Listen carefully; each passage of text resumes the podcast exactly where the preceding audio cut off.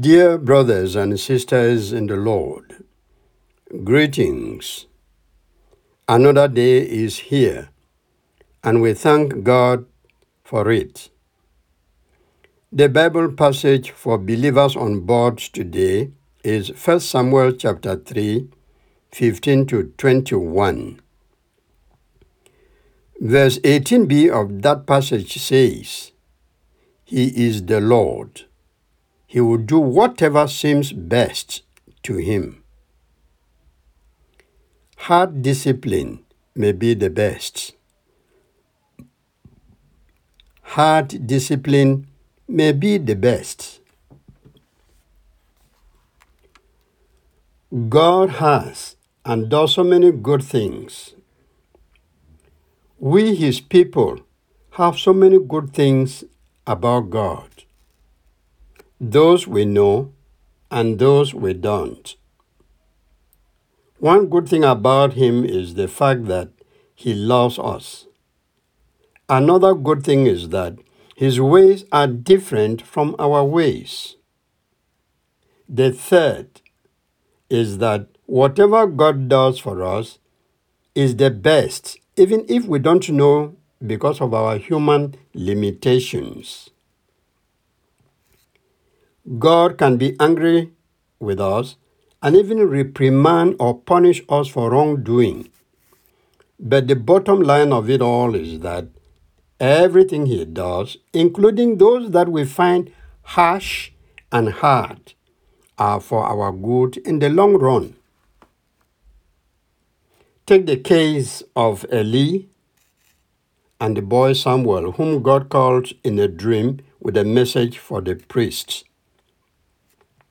Someone was directed to pass the unpleasant message to the priest, which the boy found heavy.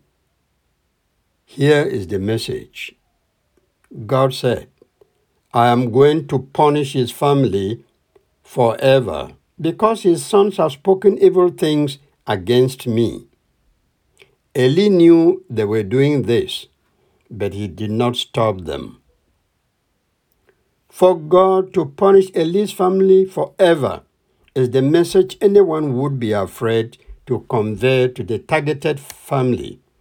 Yet the boy Samuel was condemned to do it. He was afraid to be the messenger of doom, but listened to the advice from Eli himself to the young boy. Don't keep anything from me. God will punish you severely if you don't tell me everything he said.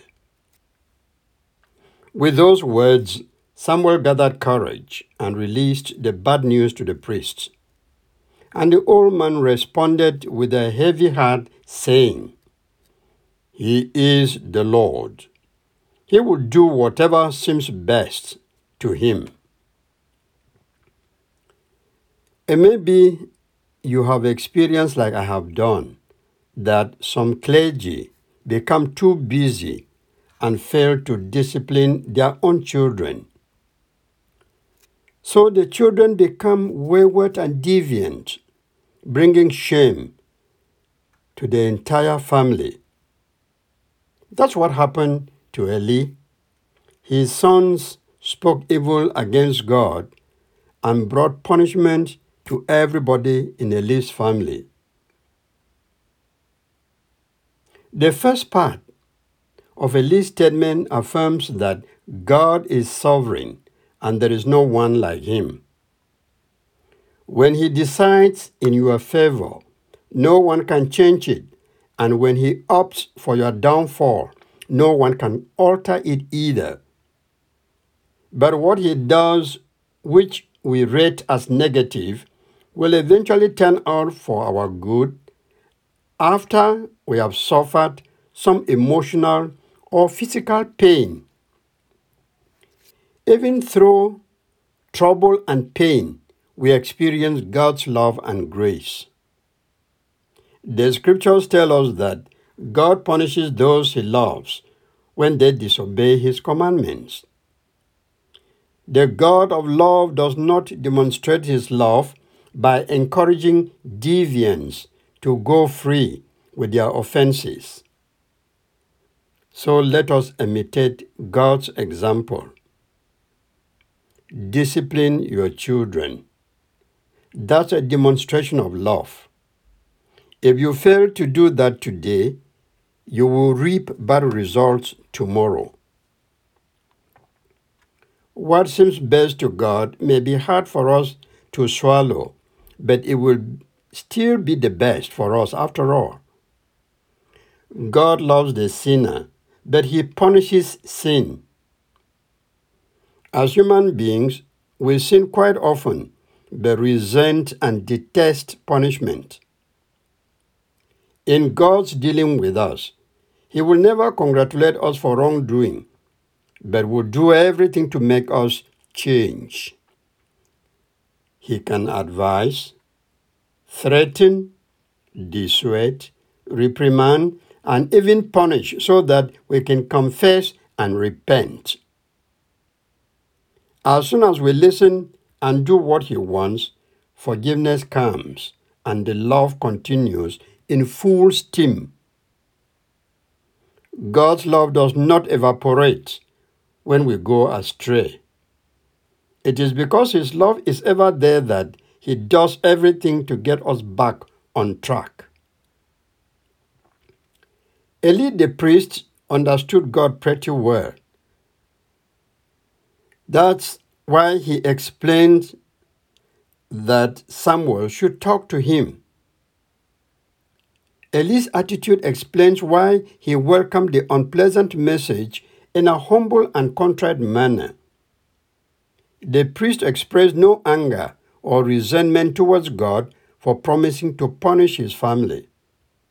Instead, he encouraged the boy Samuel to pass on God's severe message in its totality, or else Samuel himself would be punished. I don't know if you ever experienced God's punishment in any way in your life. Have you ever been humiliated because of some wrongdoing on your part? Did you do anything foolish and you were exposed to the extent that you felt ashamed of yourself but learned a good lesson from your error? Sometimes God allows lapses in our life in order to correct behavior and mold our character. That step may be hard for us to take, but God intends it for our good. May we be humble to submit in such situations for our own good. And may we be humble enough to give God the glory when that happens in our lives. Amen. Some parents don't discipline their children. Why? Because they claim to love them. That's wrong. Good parenting goes with loving discipline. It can be hard, but make it loving, not brutal. Many children have gone astray because of irresponsible or shallow minded parents. Let your job not steal the quality time your children need. If you let loose the children, they may bring you pain from people and hard punishment from God. So watch out. Today, please pray that children and parents will avoid wrongdoing that can attract God's punishment.